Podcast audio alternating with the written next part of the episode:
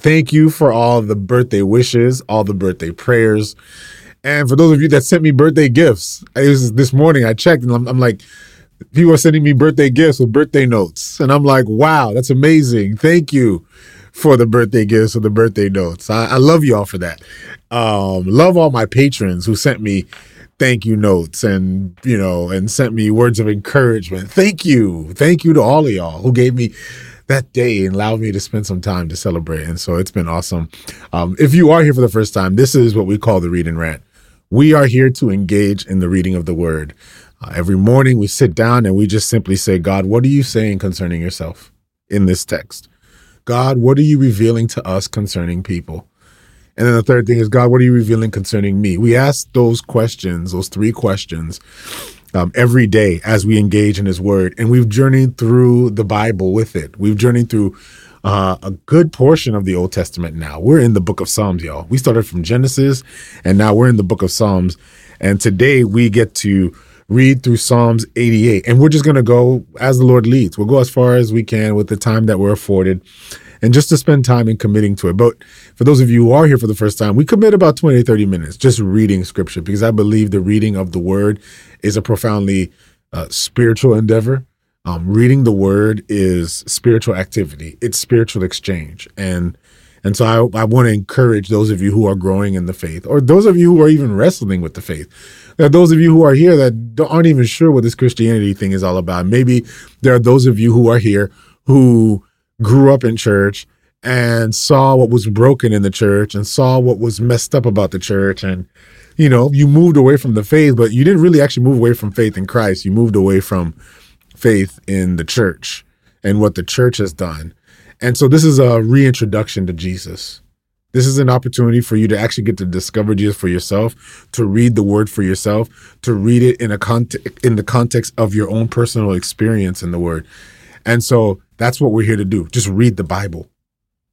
Like read the Bible. If you just read the Bible and read the word for yourself, it, it will transform your life. It will change your life. And so I just want to read with you. Um, I want you guys to read with me.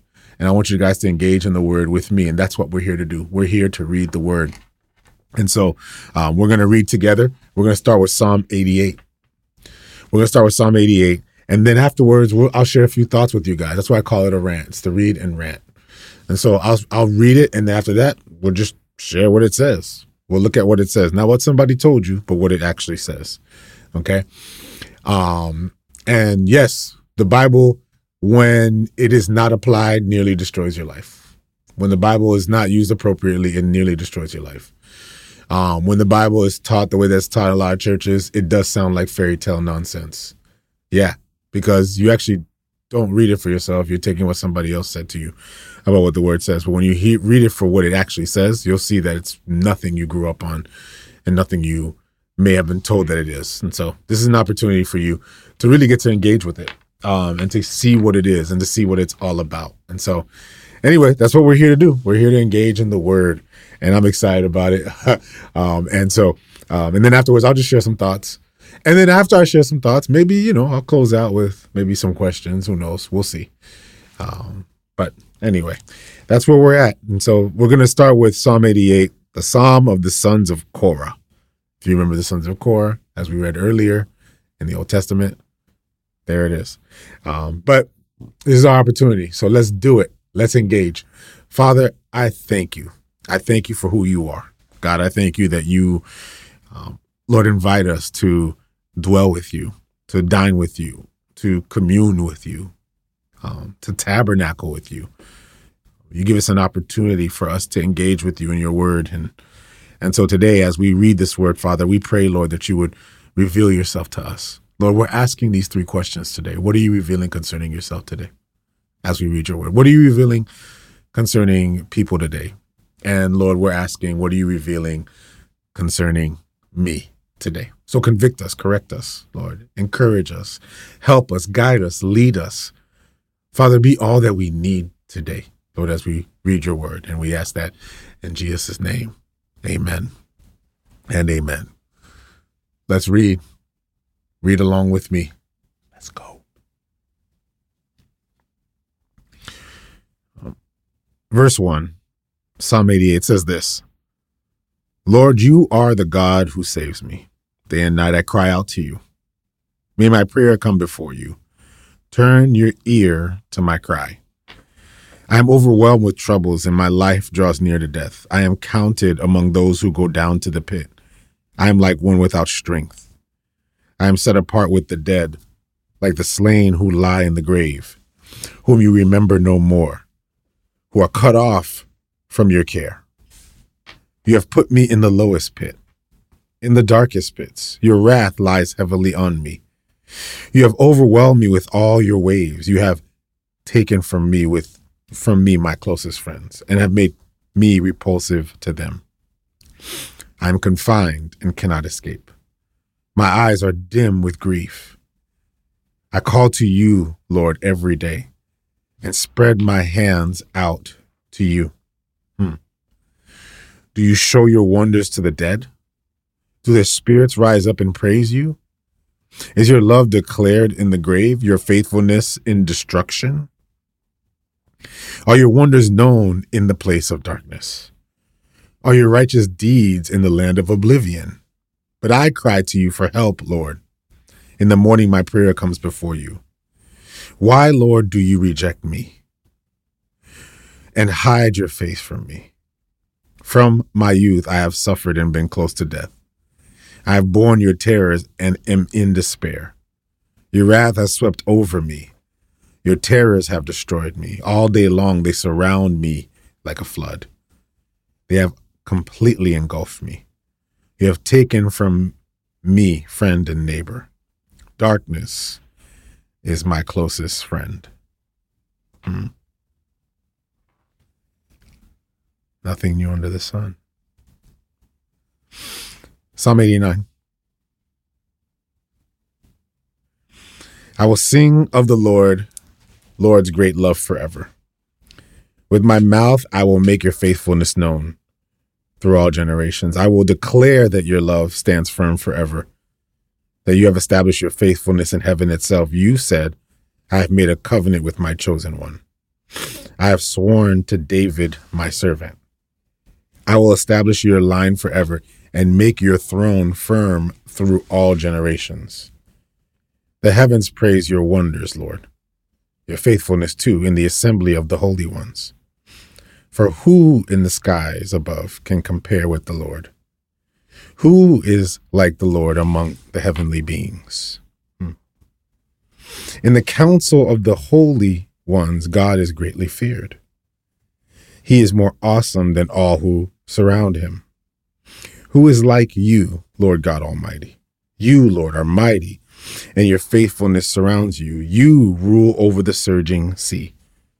When the waves mount up, you still them. You crushed Rahab like one of the slain. Hmm.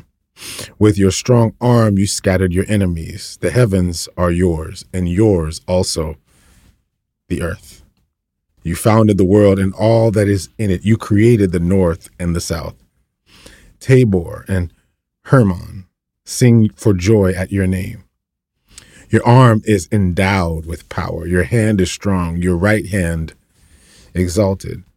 Righteousness and justice are the foundation of your throne. Love and faithfulness go before you. Blessed are those who have learned to acclaim you, who walk in the light of your presence, Lord. They rejoice in your name all day long. They celebrate your righteousness, for you are their glory and strength and by your favor you exalt our horn. Indeed, our shield belongs to the Lord, our King to the Holy One of Israel. Once you spoke in a vision to your faithful people, you said, I have bestowed strength on a warrior. I have raised up a young man from among the people. I have found David my servant.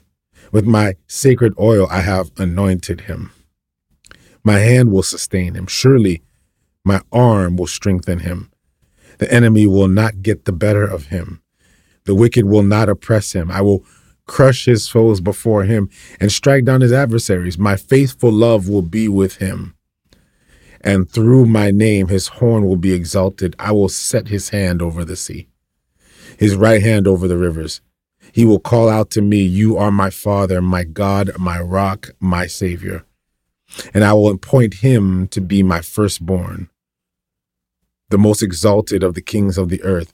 I'll maintain my love to him forever, and my covenant with him will never fail. I will establish his line forever, his throne as long as the heavens endure.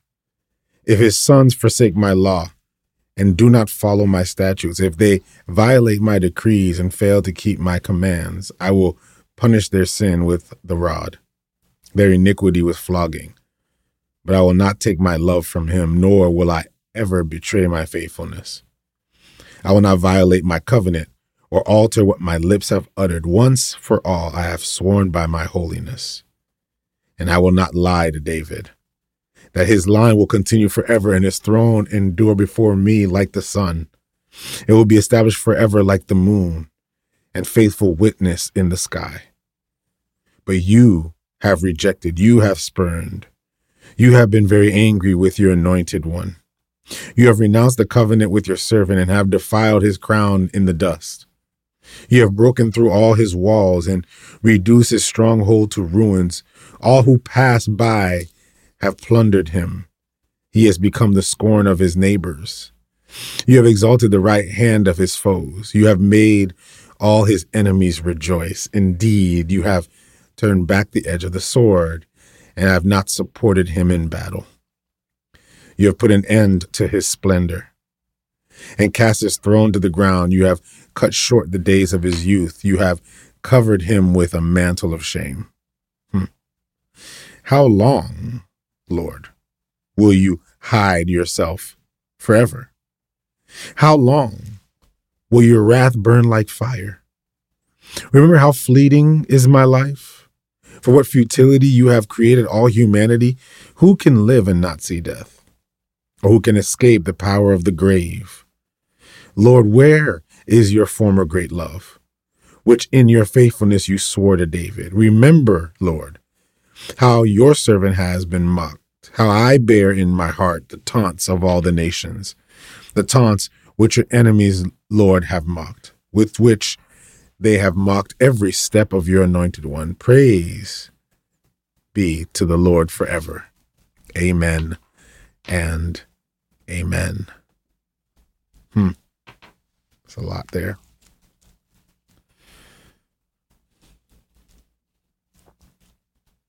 Um, let me stop here for a second and just give you um, just a quick uh, understanding about what's happening here. If you noticed, and it's something that I've spoken to you all about, I felt it necessary to mention here as we transition to now another book in the book of Psalms. That's right, another book in the book of Psalms.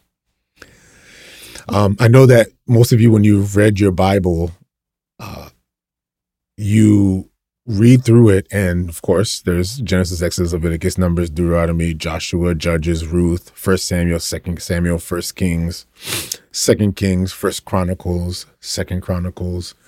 Then there's Ezra, then there's Nehemiah, then there's Esther, and then there's Job. And each one is treated like a book. And then you get to Psalms. Um, let me let me i don't know. We'll, we'll see if i get back to reading this part in the psalms but i felt it important at least to stop right here for a second. Um, and pause since you guys are reading along with me. So i want to make sure we're all on the same page. Like we're all in the same place. The the bible this is the first mistake that people make. The first mistake that people make when they read the bible is they assume that the bible is a book. And that's not what the bible is Matter of fact, calling it the Bible is somewhat uh, can be somewhat confusing, right? It, it can be deflective to what it actually is. The Bible is not a book. The Bible is a collection of books. Matter of fact, the better way to look at the Bible is to look at it as a curated encyclopedia. The Bible is an encyclopedia. It's a collection of books. And this collection of books has been curated in a way to articulate a story. The Bible isn't just a story, but it is in large part a story. It is a story where the backbone of the story, the binder, you want to say, of the story is the children of Israel, the um, the Hebrew people, what we call the Israelites. These are the the thread. If there's a thread that holds the entire cloth together, it's the children of Israel that hold this entire story together. And so the Bible is a collection of books that narrates the story of the children of Israel and the implication of the story of the children of Israel for all humanity, for all mankind. So it is a story of the children of Israel, but it's a story for all humanity and all mankind. And so um, I say that because, you know, when people read the Bible, they often read it like it's a book. And so they read each book like it's the same as the next, when each book was written, some written at a completely different time than another, by a completely different author than another, for a completely different reason than another, with a completely different literary tone than another. Okay. And so when you, that's a good question. Why did God choose this lineage? God chose this lineage because God chose Abraham. Um, and that's what we learned in the book of Genesis. Let me just do a quick recap. And maybe that's what we're going to do because it's important for for us to make sure we know what this wh- where the story is going here. But before I say that, before I give that, and, and hopefully I can remember to get back to it because this is it's already becoming a rant. But stay with me for a second. What is critically important though is that you see the Bible as a collection of books. Um, it's a collection of books, and it was curated the way that it was curated maybe a few hundred years after the church was born. So, just to give you a little context here, and I know this isn't a Bible study, but I just want to make sure we give a little context here. We'll save the Bible study for Patreon, okay? I know my patrons are waiting for the next Bible study because we're, we're still doing a Bible study on the church.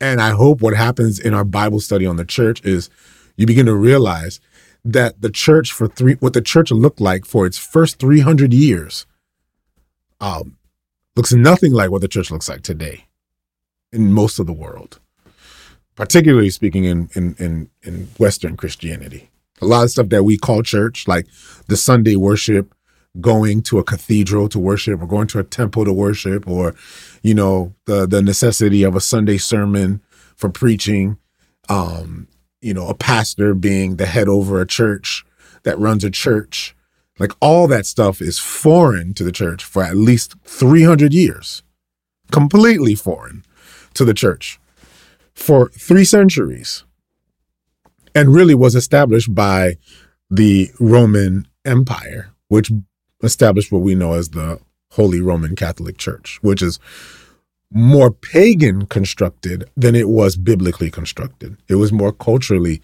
constructed than biblically constructed. And um, and I've, I've been doing a Bible study with our patrons on Patreon about that. And so, you know, if you want to catch at least the introduction to that, we did an introduction last week and it's available on Patreon. But what I want to say, and I think it's important here at this point, is for you to know that the church, for two centuries, they didn't have a Bible. There was no Bible. There was no Bible for them to read. Okay. Um, the Hebrews had some of these books that we see here, and they read them and they sang them, but there was no Bible. And so, what is the Bible? The Bible is a curated collection of books written by various authors in various times for various reasons to bring revelation to Jesus Christ. That was the purpose of this curated book. And the way that it's curated, it's curated in a historical narrative for that reason. It's a story. And so it's important for us to read the story the element of the story, but it's also important for us to understand the context for whom the story comes from and who's at the center of it. And so it's a collection of books. It's an encyclopedia, really. And this encyclopedia is ordered in this way. The book of Psalms is the one that we're reading right now. Is not a book. Okay. Unlike the other books, when we read the Torah and you read Genesis, Exodus, Leviticus, Numbers, Deuteronomy, you read those five books, what what um, what is also known as the Pentateuch, the Torah, the Pentateuch, the five books. We call them the books of the law. That's Western thinking that calls them just the law. It is a story of the people. Okay, we're the ones who separate the law from the story, but it's a story of how God is establishing his righteousness and justice through a people. How God is establishing his kingdom through a people. So you've got Genesis all the way through Deuteronomy, and then Joshua, Judges, Ruth, and all that. Now, I'll get I'll get there in a minute. The book of Psalms is not a book. The book of Psalms is actually a collection of books as well. And we just now finished reading the third book in the book of Psalms. When you finish reading Psalm 89, you've read now the third book. Let me back up. We call them books, but the Hebrews didn't treat them as books. The Hebrews treated them as songs. And, and so th- they were a collection of songs. They were more like hymnals than they were books that you read and that you study. We're the ones who mess up and, you know, we, we read it a certain way. And because we read it that way, we come up with our own conclusions and assertions about the book because we're reading it like it's just some kind of book that we were meant to study. But these weren't simply books to study, they were songs to sing. And these songs were being sung by these people. This was, and I know some of y'all heard the analogy before, but I'll use the analogy again. This was a mixtape. This was a mixtape. That's what it was. Um, the first book was the first mixtape in the book of Psalms. The second book was the second mixtape in the book of Psalms. The third book was the third mixtape, and we just finished the third mixtape. And in it, there were, you know, uh, a collection of 20 songs in it. And like every good mixtape DJ, you take the songs and you put them in a certain order to communicate a particular story for a particular time to communicate like a good mixtape DJ. What a good mixtape DJ does, if you want, you know, allow me to go back for a minute here. But what a good mixtape DJ does is a good mixtape DJ is going to take songs from different artists who are really speaking the language of the street where the mixtape DJ is located. And in the end, when he puts it together, he's narrating the story of what's happening in the hood or the story of what's happening in the city, the story of what's happening in the street. And not only is he narrating the story, but he's also narrating the perspective of what is to come and what has happened in the past. Sorry, excuse me. So I say that because if the book of Psalms is looked at and read like a mixtape, the books in that, it's a collection. That's what it is a collection of mixtapes, it's a series of mixtapes the question that we have to be asking is is why are those songs ordered in that way? Because they're not chronological. They're not just by one author, another one by another author. Why are they organized that way? Right? Why why are they put together that way? Why why is why is the mixtape, you know, um, um compiled in this way?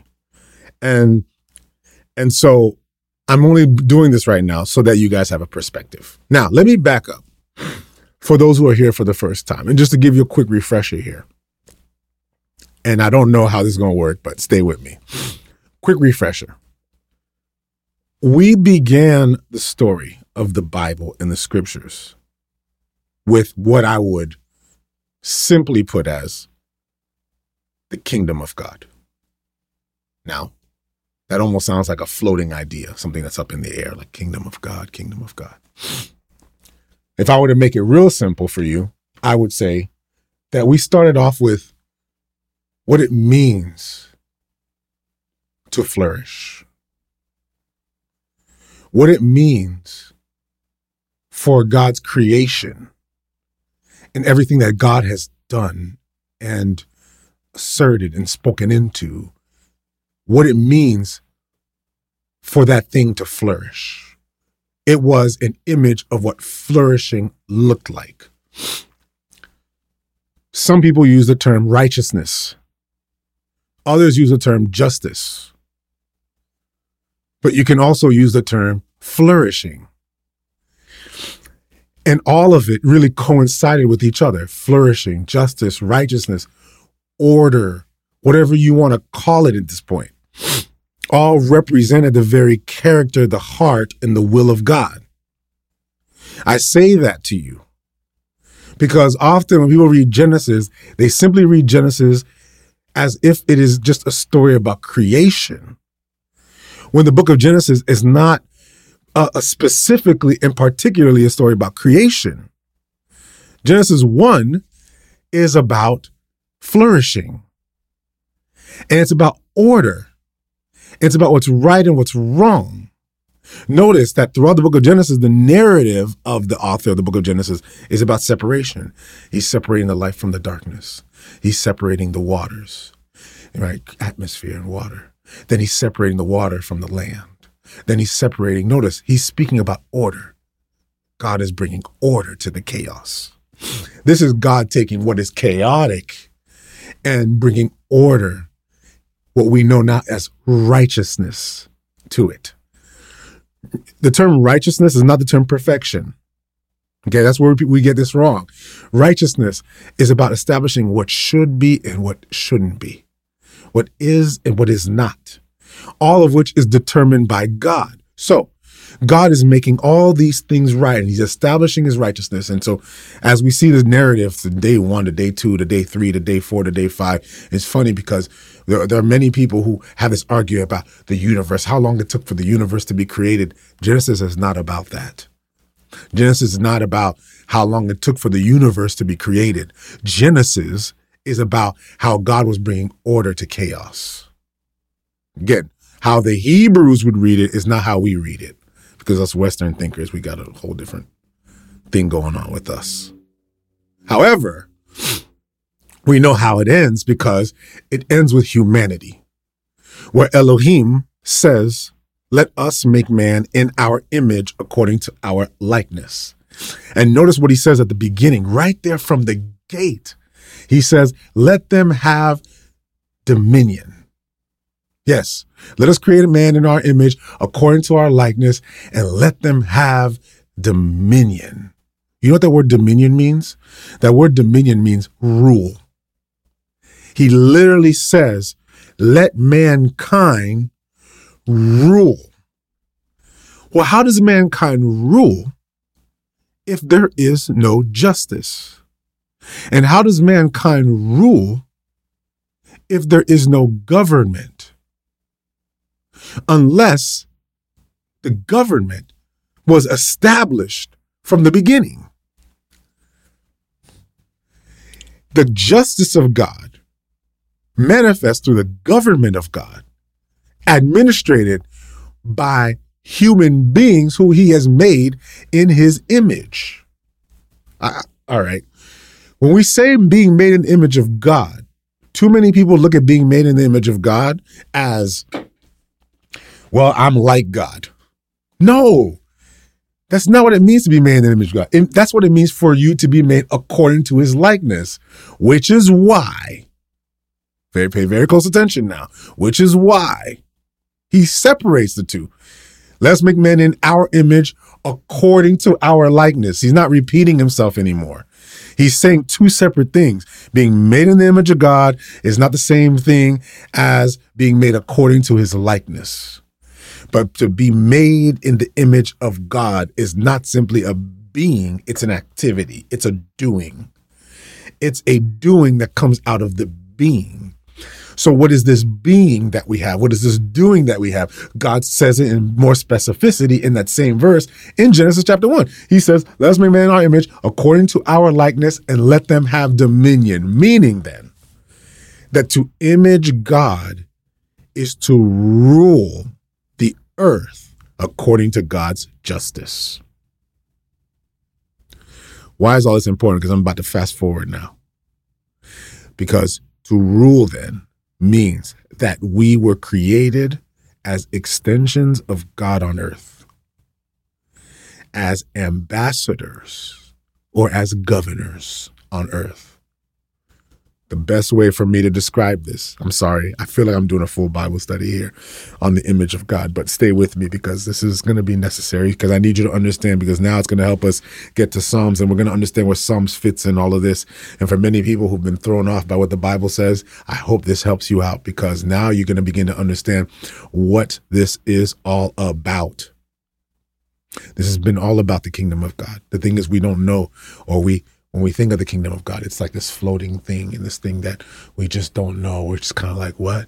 What is this thing? What is this kingdom thing? And what is it? I don't know. Like it must, is it heaven? It must be heaven. The kingdom of God must be heaven. That's what it, no. Let me back you up for a second.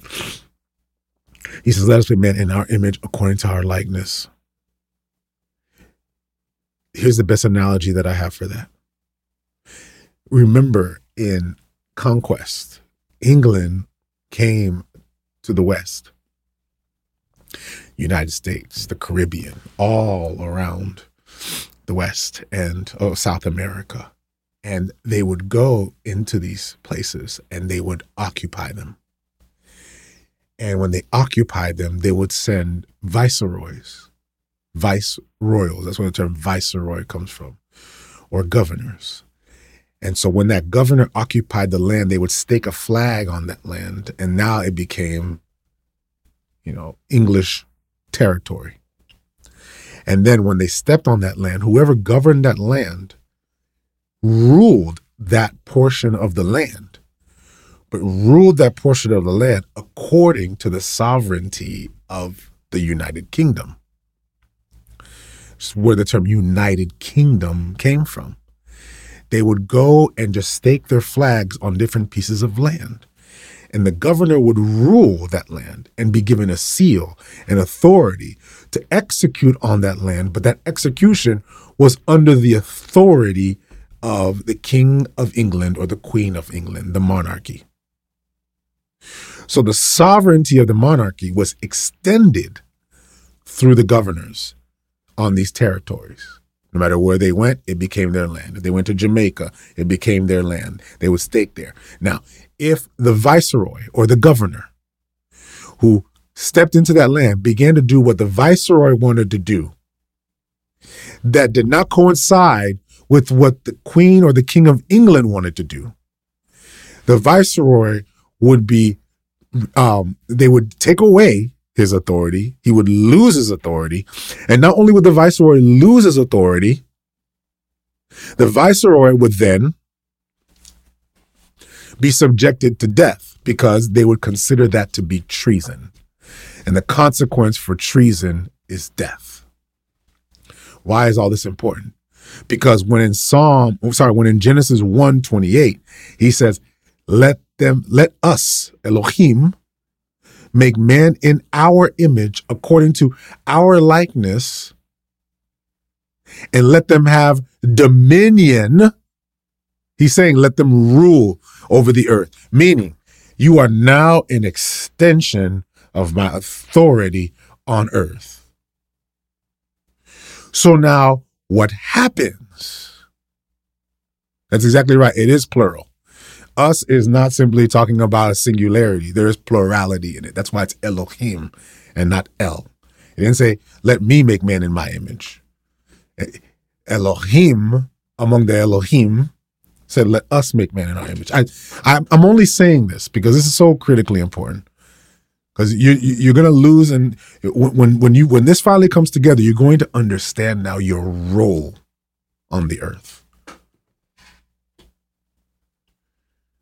Adam sinned against God. His sin was not eating the fruit in the way people say, well, oh, he just ate the fruit. No, he disobeyed God. If the Queen of England or the King of England says to the governor in Jamaica back in the 17, no, well, not the 17th, the 1300, 13th century, 12th century, 14th century, if if the Queen or the King of England said, do not sow coffee seeds, and the queen and the and and the and the governor says, "I think coffee seeds are the land is great for it. I'm just going to do my thing." The moment that the queen or the king finds out, that governor loses his right and he loses his life. Which is why, in the moment that you disobey God, you will surely die. This is why he says, For the wages of sin is death, and the gift of God is eternal life. All that good stuff. Why does all this matter? All this is critically important, family, because the role of humanity and the role of mankind is one in which we have been given authority by God to rule the earth. God has extended his righteousness and his justice through his people. That's how it began. That's how it started. But Adam sinned against God. In the moment that Adam sinned against God, Adam committed treason, and the consequence for treason is death. So Adam was separated from God. Eden was lost because Adam now and God were not in covenant with each other. And because they were not in covenant with each other, Adam now separated from God, has lost his right. Does everybody understand that now? This was what mankind was called to do. This is what it means to be made in the image of God. Is that separate from all creation, God gave mankind authority and mankind did not perform it. And because of injustice, all was broken. And yet, here's the thing about God is that he's loving even though he's righteous and he's just, he's a loving God. And so in his love, he sought a means by which we can come back into relationship with him to restore our status of authority on the earth. And so he begins to establish that from the beginning because we see it promised in Genesis chapter 3 where he said in your seed you shall bruise his head and so now we go through the scriptures and we see that from Genesis 3, we see all that was broken, division, separation. These are man, mankind ruling on their own, doing what they want to do, doing what's right for themselves, not seeking the will of God. If I understand that, not seeking the will of God, not seeking the justice of God, not seeking, no, no, simply doing what was right for himself. And then among them, God makes a choice he chooses Abraham. And he calls on Abraham. And by Abraham's faith, God is going to establish righteousness and justice through a people. He makes a promise to Abraham that he will be the father of many nations because it is going to be through Abraham that all of humanity would be restored. God chose through his promise through Abraham that he would restore his righteousness, his kingdom. It's all about the kingdom of God. This was always about flourishing. It was always about the kingdom of God. And so now God is establishing his righteousness. So he does it through Abraham. Abraham begets Isaac. Isaac then begets J- uh, Jacob. Jacob, uh, his name is changed to Israel. Israel begets 12 sons. All of it's messy, and yet God has a promise through them. And then these 12 sons now, they go, and this is how Genesis ends. Then we go into Exodus. And in Exodus now, these 12 sons become 12 tribes, and these 12 tribes become a nation of people. And because they become a nation of people, now they've been subjected under the oppression of the Egyptians and under the rule of the Egyptians. And yet God intended for these people to rule except that he told Abraham how they would rule. They would rule with his righteousness and his justice. They would rule to be the mediators of God on earth. They would, they would rule in being the representatives of God to show what ruling was supposed to be like, not by power and might, by authority, by money, by economics, by anything, but by sacrifice and submission and service. And he called these people and set them aside and said, It is going to be these people who will be holy and set aside to show the world what true flourishing looks like and what it looks like to rule the earth. But what did these people do? In Exodus, God then reminds them and he establishes a covenant with them at Mount Sinai. He gives them the Ten Commandments.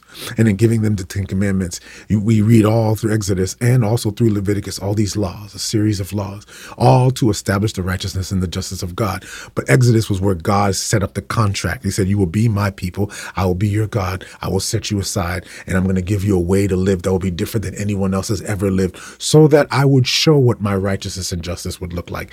That is, that is Exodus in a nutshell. But of course, these people, even though they were given the law, disobeyed God. And in disobeying God, what happened? In disobeying God now, they were distant from God because they were given the law and yet they could not obey the law. But God still had a promise on these people. So God gave them a means into access back into relationship with Him. He gave them Leviticus. Leviticus was the law in which to give people who are sinners access back to God that those who are separated from God because of the consequences and the effects of sin would have would have access back to God. And it would be done through blood sacrifice because, again, in the book of Leviticus, God revealed a truth that the life is in the blood. And so it was through the blood sacrifice that these people would have access back into the presence of God. And so they would continually practice the sacrifice of blood, of uh, the blood sacrifice of an animal, so as to maintain and to sustain their access back to God because it was through Him that flourishing would come. Through him would come wisdom and knowledge, and through him would come the kingdom and the justice of God. This is what God was doing. This is what God was establishing. And so Leviticus is all about that. They left Exodus distant from God, but they leave Leviticus back in the presence of God by the means of the atonement that is the blood sacrifice. So then now, now that they're there, the book of Numbers is about them counting the army that would go into the new land that they would set aside, that they would establish their kingdom, that the whole world would see what it looked like to rule according to the way God wanted them to rule. And so Numbers was the journey to the promised land. The book of Numbers, you see the whole journey. And in the journey, we see that they don't get to enter into the promised land, not because of their sin, because God gave them a means to enter because of the sin. No, they entered into the promised land because of their they did not enter into the promised land because of their lack of faith. And because of the lack of faith, God said they might as well stay. And so he waits another 40 years to establish a new generation of people. And then in Deuteronomy, he gives them the law again. It wasn't because they were unclean. It was because they did not have faith and they did not believe. And because they did not believe now, the next generation comes in and then Moses gives them the law again. That's why the book of Deuteronomy is called Deuteronomy. That's why it sounds like a repetition because it was the law again. And after they received the law again, they made the commitment and they recommitted themselves to God and said, God, we will follow your law. And it's there that God gave them the promise that they would have victory over the land. Moses couldn't go in, so Joshua went in with them. And Joshua led them in, and that's what the book of Joshua was about how they miraculously had conquest over this land. And now this land has been established. And at the end of Joshua, we see that they began to fall into sin again. They weren't ruling as God wanted them to rule. they they started ruling like how the Canaanites were ruling, using politics, power, money, and economics. And so because of that now, they lost they began to de- decline and continue to decline. And so the book of Judges was a cyclical, spiraling down, where at the end of the book of Judges, the children of Israel not only looked like all the Canaanites around them, they looked worse. We see at the end of Judges, we see um, human trafficking, sex trafficking, we see slavery, we see everything that is ugly about humanity crime, power, murder, all of it. We saw it because the consequence of not serving under the righteousness, the rule of God, is going to be what we saw at the end of Judges. And the end of Judges ends with man did what was right in his own eyes. There was no king in Israel. Then we go into after Judges, then we go into First Samuel, which is the prophet. And then First King, sorry, First and Second Samuel, which was the prophet that ushered in a new king. It was Saul who they wanted, but not who God called. Then it got into David, Second Samuel. Then we see First Chronicles and Second Chronicles articulating the story of how the, the, this this rule would begin to be established. This was the children of Israel. This is the story of the children of Israel. First and Second Samuel. First and Second Chronicles, First and Second Kings. Ooh, I love that book because in First and Second Kings it tells you what happens when even though these people were called by God, they did not make a commitment to God. David sinned against God, and because of his sin, we see a fraction in his family. We have we see Solomon, who was called by covenant. Solomon rules over Judah, which was two two tribes. The other ten tribes were ruled in the north from the, from his rebellious son, really birthed out of his rebellious son. And then afterwards, we see that that that the Assyrians and the Syrians and the Persians and the Babylonians and the Ethiopians began to take over. And they took over these people because these people did not obey God. These kings were more concerned with obeying the gods around them rather than obeying the one true God, the one who revealed the righteousness and the justice of God. And so again, these people have fallen to captivity. And then we see Ezra. Ezra, they're returning back to Israel after Israel has been destroyed. Nehemiah, Ezra comes back to teach them the law, to teach them the word, to remind them of who God called them to be. Nehemiah then returns. That's why it goes from Ezra then Nehemiah. Nehemiah returns to rebuild the wall. Ezra's rebuilding the temple. Nehemiah's rebuilding the wall, bringing organization and back into the land that was taken from them a long time ago. And we see Esther, who lived in um, lived in exile, who even though she was in exile, she was still um, a Hebrew woman, and how in exile God called her to establish and protect the people of God. Then we go into Esther, then we go into Job, and Job seems so different because Job doesn't fit within the rest of the book because Job is speaking about something that the children of Israel are wrestling with. Is how are we going through the pain that we're going through? How do we address the suffering? What have we done wrong to suffer? And what can we do right to fix it? And yet, God was speaking about a different justice, not one that's based off of what you do well and don't do well. It's not right and wrong leading to pleasure and pain, but rather God working his justice even in the midst of pain. And now we see the children of Israel who have been going through pain. They haven't seen stability. The nation is falling apart. The nation has been dispersed all around the world, and a few have come back to Israel. But many of them are dispersed all around the world. And then we see the book of Psalms. And I hope you notice as we've been reading through the book of Psalms that they keep bringing up all the stories that I just mentioned. Notice how we've been reading through the book of Psalms and they're bringing recollection to all the stuff that we've seen transpire to this point. And we get to this book, which is a collection of books, which is a collection of songs which the children of Israel sang while they were in captivity. They would sing these in their homes, they would sing these at dinner, they would sing these songs, um, um, you know, when they were in the temple. They would sing these songs when they worshiped together. These songs they would sing reminded them of their history, reminded them of where they came from, reminded them of what got them there, but also gave them hope for what was to come. Songs, mixtapes that told their story.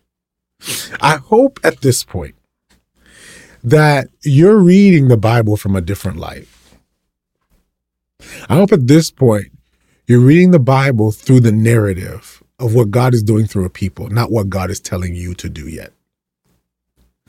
I hope you're reading it first through a narrative of how God is working and moving in the life of a people, not through this is what the Bible says that I ought to do.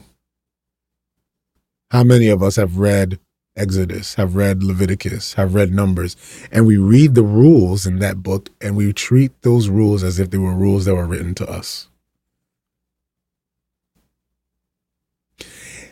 And here now, we find ourselves in the book of Psalms and we see the psalmist.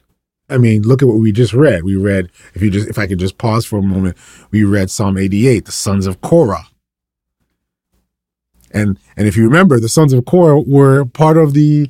Um, you could read about them in the book of Numbers, We can read about the sons of Korah in the book of Numbers, how they led in worship. And yet, here, this is the psalm of worship, and they're speaking concerning David. We read the stories of David.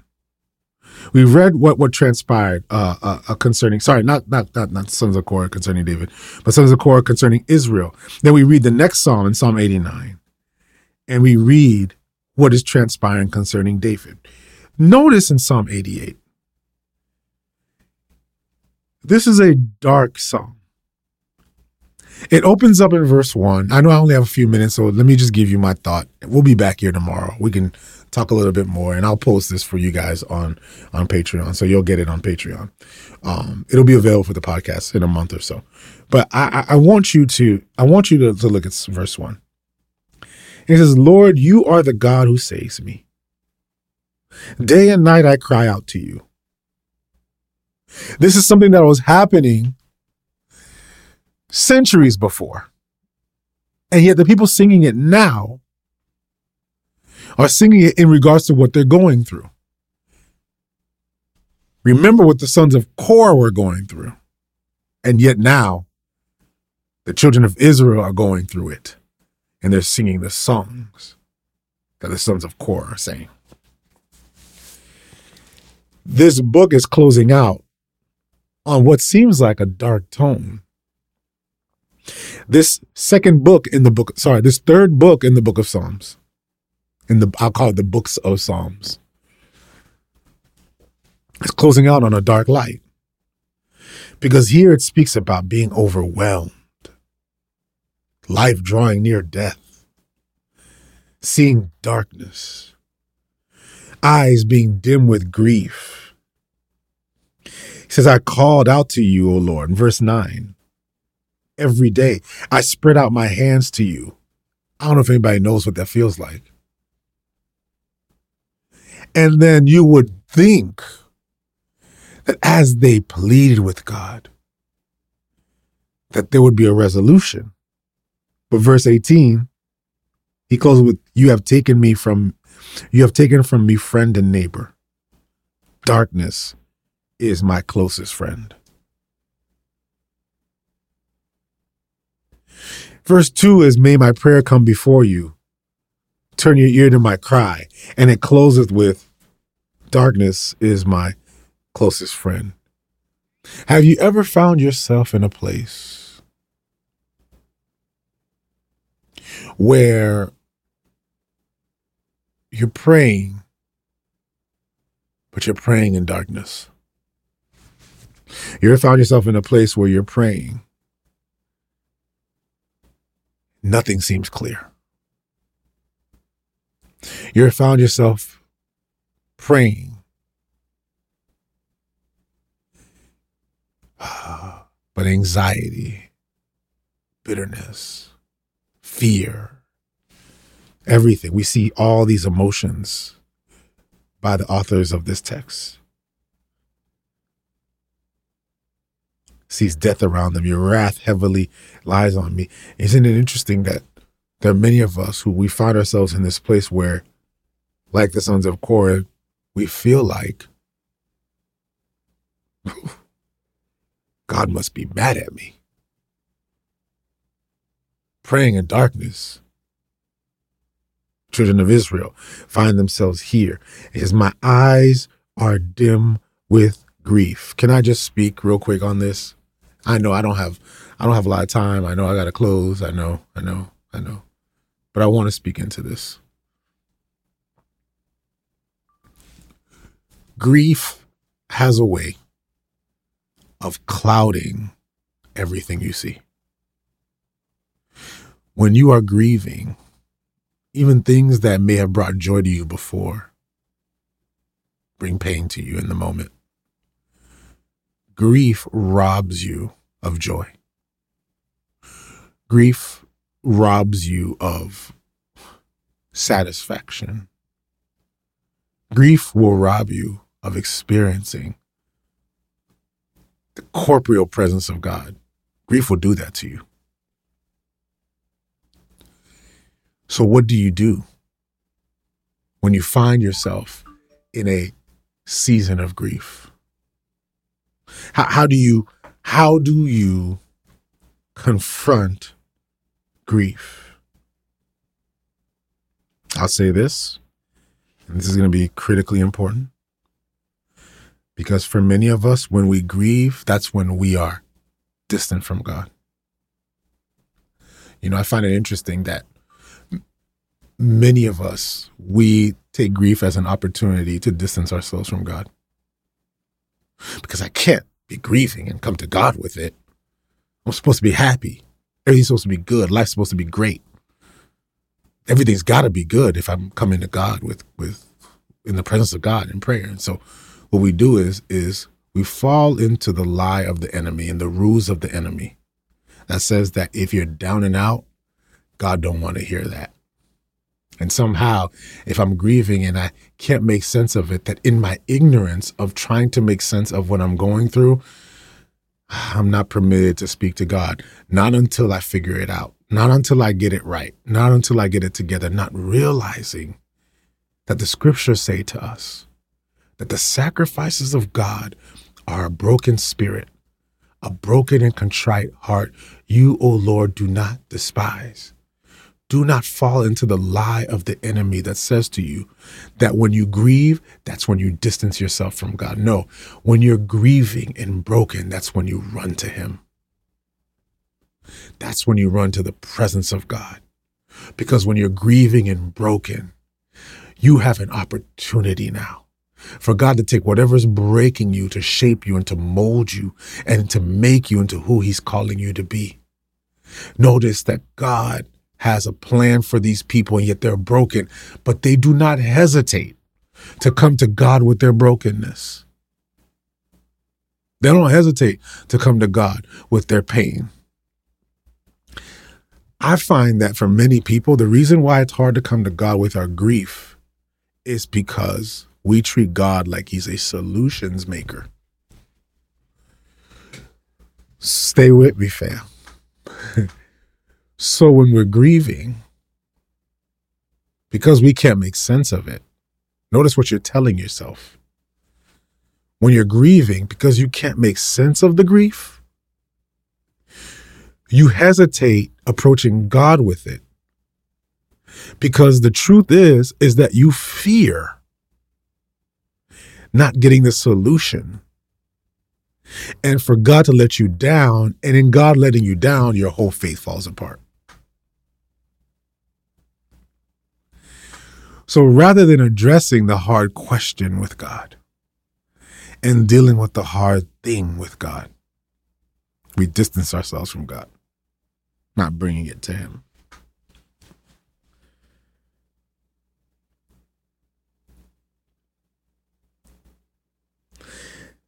I love the book of Psalms because the one thing that changes your posture is when you know who you are. One thing that changes your posture is when you know who you are in Him, when you know that you are His son, when you know that you are His daughter, when you know that, you come to Him with your grief. I want to make sure, because sometimes I think people get offended by some of the things I say. And I want to make sure that you understand this because I think this is critically important. There is a difference between group. Let me back that up there's a difference between intelligence and ignorance. You can be intelligent, smartest person in the world, and yet be ignorant.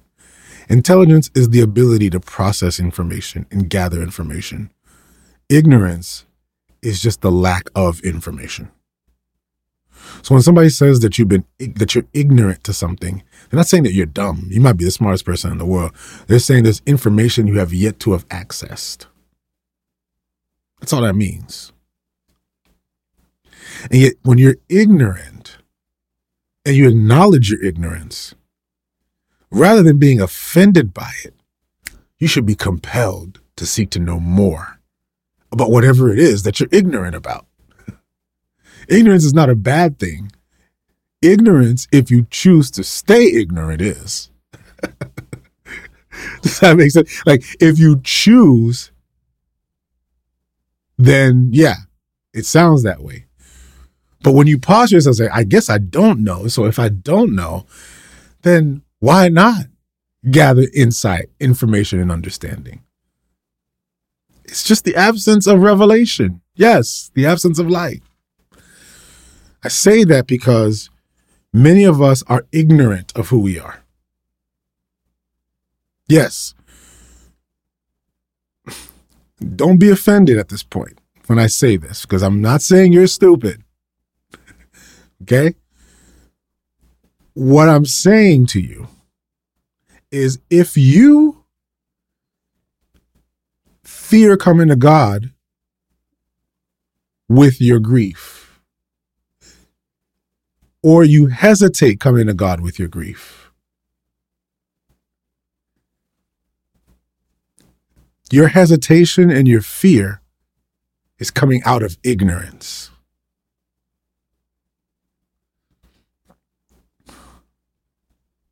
Notice, not out of your lack of intelligence, out of your lack of revelation. This is all love, okay?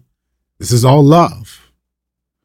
If you fear going to God with your grief or your frustration or your pain or your darkness, it is the root of sin. Oh man, this is tough. You know what sin does? I'm done. I, I don't have time. I, am ranting and I got to close because I got to go. Um, you, you, you know what sin does? People have this weird fear about sin. They they they're afraid. Well, sin's gonna send me to hell. That's not what you should be afraid of. People say, "Well, I'm afraid to sin because sin will send me to hell." Yeah, I know. Anybody said that? I'm afraid to sin because if I sin, I'm gonna go to hell. How many people believe that? Believe that? That somehow you need to stop sinning in order to go to heaven, as if Christ didn't pay for your sins, as if Jesus didn't pay for your sins, past, present, and future. The problem with sin is not that sin sends you to hell. The problem with sin is that sin makes you ignorant. Sin makes you forget who you are. Sin clouds your perception about who you are. And because it clouds your perception about who you are, sin will make you think that all you are is a baby mama or all you are is a baby daddy. Sin will make you think that you're just dumb. Sin will make you think that you're no good. Sin will make you think that there's nothing better for you. Sin clouds your perception. Notice that when you sin, the enemy uses that against you, puts shame and guilt on you to cloud who you are. And it's out of that ignorance that many of us, when we sin, we do exactly what Adam did we hide from God. Ever noticed that when Adam sinned, he didn't hide, God didn't distance himself from Adam. When Adam sinned, Adam hid from God, not God from Adam. Because in the moment that Adam sinned, he saw himself. And when he saw himself, he made a judgment about himself and about Eve that caused him to decide for himself that he needs to be separate and distant from God to the point where it was God that came to Adam and said, Adam, where are you? Even when Adam sinned, God was seeking after him because God knows who Adam is. The devil, what he wants you to do when you find yourself in sin is he wants you to be ignorant. Sin makes us ignorant, and in making us ignorant, distances, distances us from God.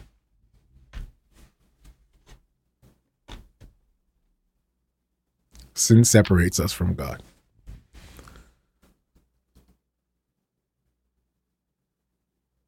But when you know who you are, even when you don't know, at least you know who you are in Christ. You know who you've been called to be. You know the authority that God has given you. You know the promise that God has put on your life. And when you know the promise that God has put on your life, you don't allow situations and circumstances to change it. Let me say that again. When you know the promises that God has on your life, you do not permit circumstances and situations to change it.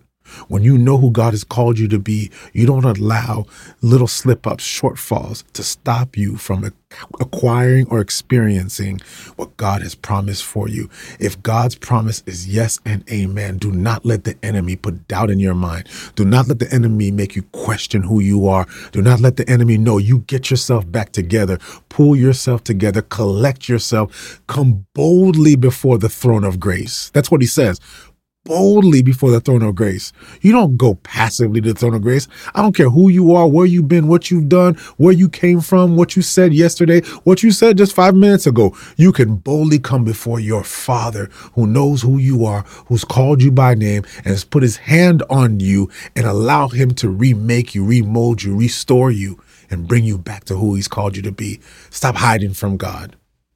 Stop hiding. You go to him boldly a lot of our anxiety comes out of our ignorance. But I love, notice I said ignorance, not stupidity. Nobody here is stupid. Not one person here, but many of us are ignorant. And we have been because we forget who we are. We just forget. We just forget. It's like, oh, snap, I am a child of God. Oh, I am called by. Oh, oh yeah, that's right. God does love me. So now if I'm going through it, even if it don't make sense, I can come to him with it.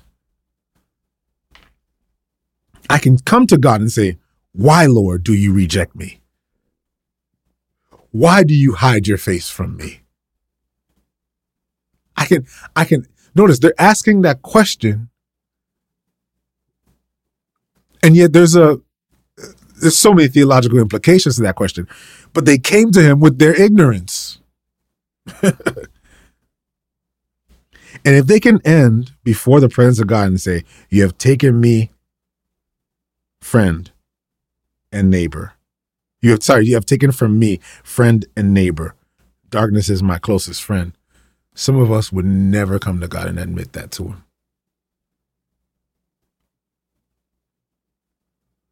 Some of us would never actually come to him with that because we're still trying to perform. But today, we come before God knowing who we are.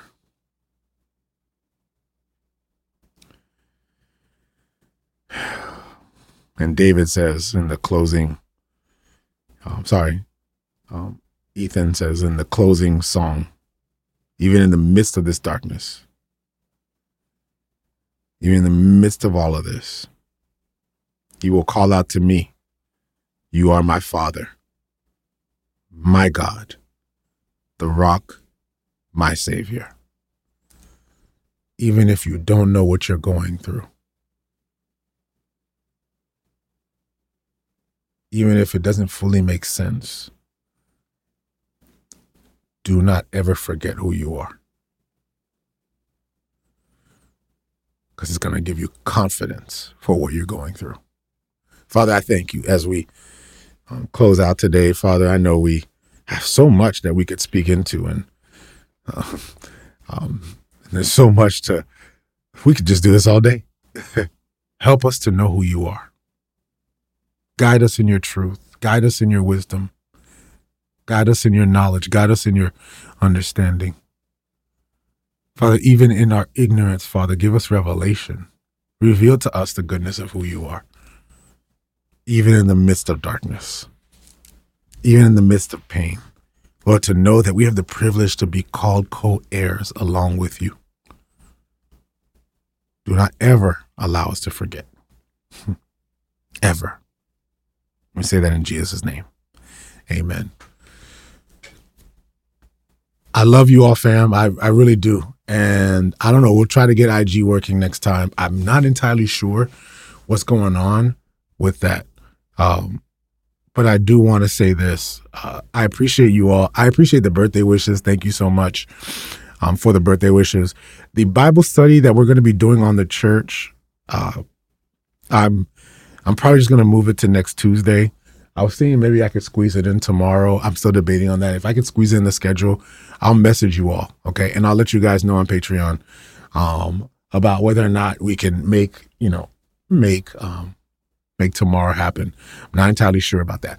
But I will say this that what I believe is the most empowering thing about our Bible study on the church is is I hope you see how what the enemy does, and it relates to a lot of this. I hope you see that what the enemy does, and he does this even in the church, is he pacifies the believer.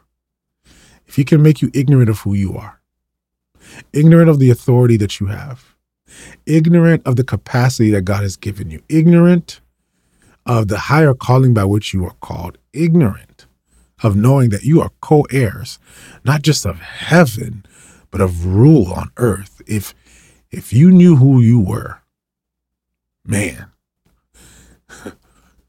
the power that the church can move in.